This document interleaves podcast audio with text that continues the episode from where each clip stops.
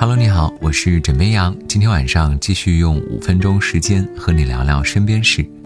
今天第十七次全国国民阅读调查结果发布了，枕边羊提炼出了几组数据。第一组，二零一九年人均手机阅读时长每天超过一百分钟，我国成年国民人均纸质图书阅读量为四点六五本，电子书阅读量为二点八四本。未成年人的人均图书阅读量为十点三六本。首先问各位一个问题：你去年看了多少本书呢？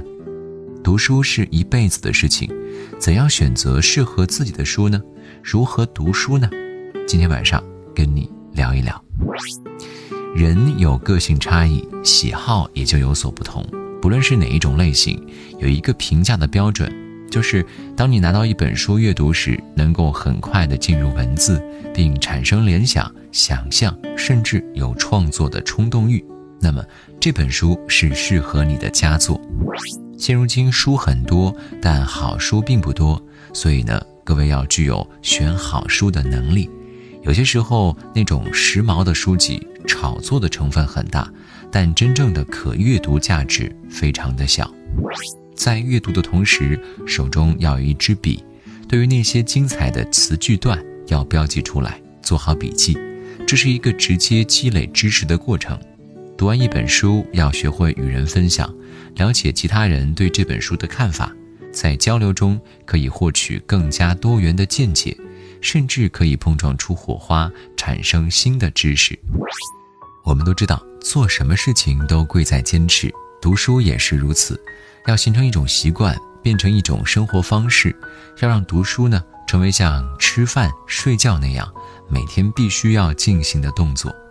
有人说，看到整面整面的文字就犯迷糊，所以静心非常重要。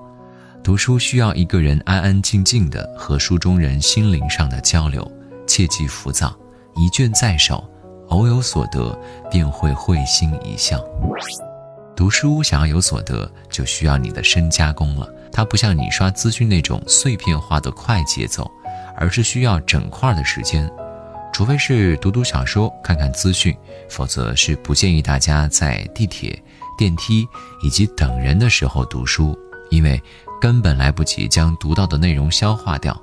最好的方式是留出半个小时到一个小时不被打扰的时间来读书。作为一个精打细算的省钱羊，我觉得借书是一个很不错的阅读方式。你可以向朋友借，可以向图书馆借，你看成本就非常低了。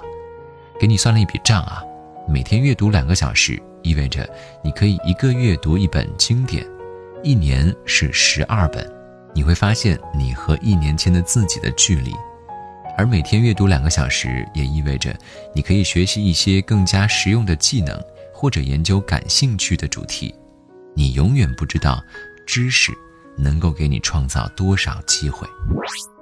怎么样？想说睡前阅读和美好生活更搭配哦。好了，今天呢，先跟你聊到这里。我是枕边羊，跟你说晚安，好梦。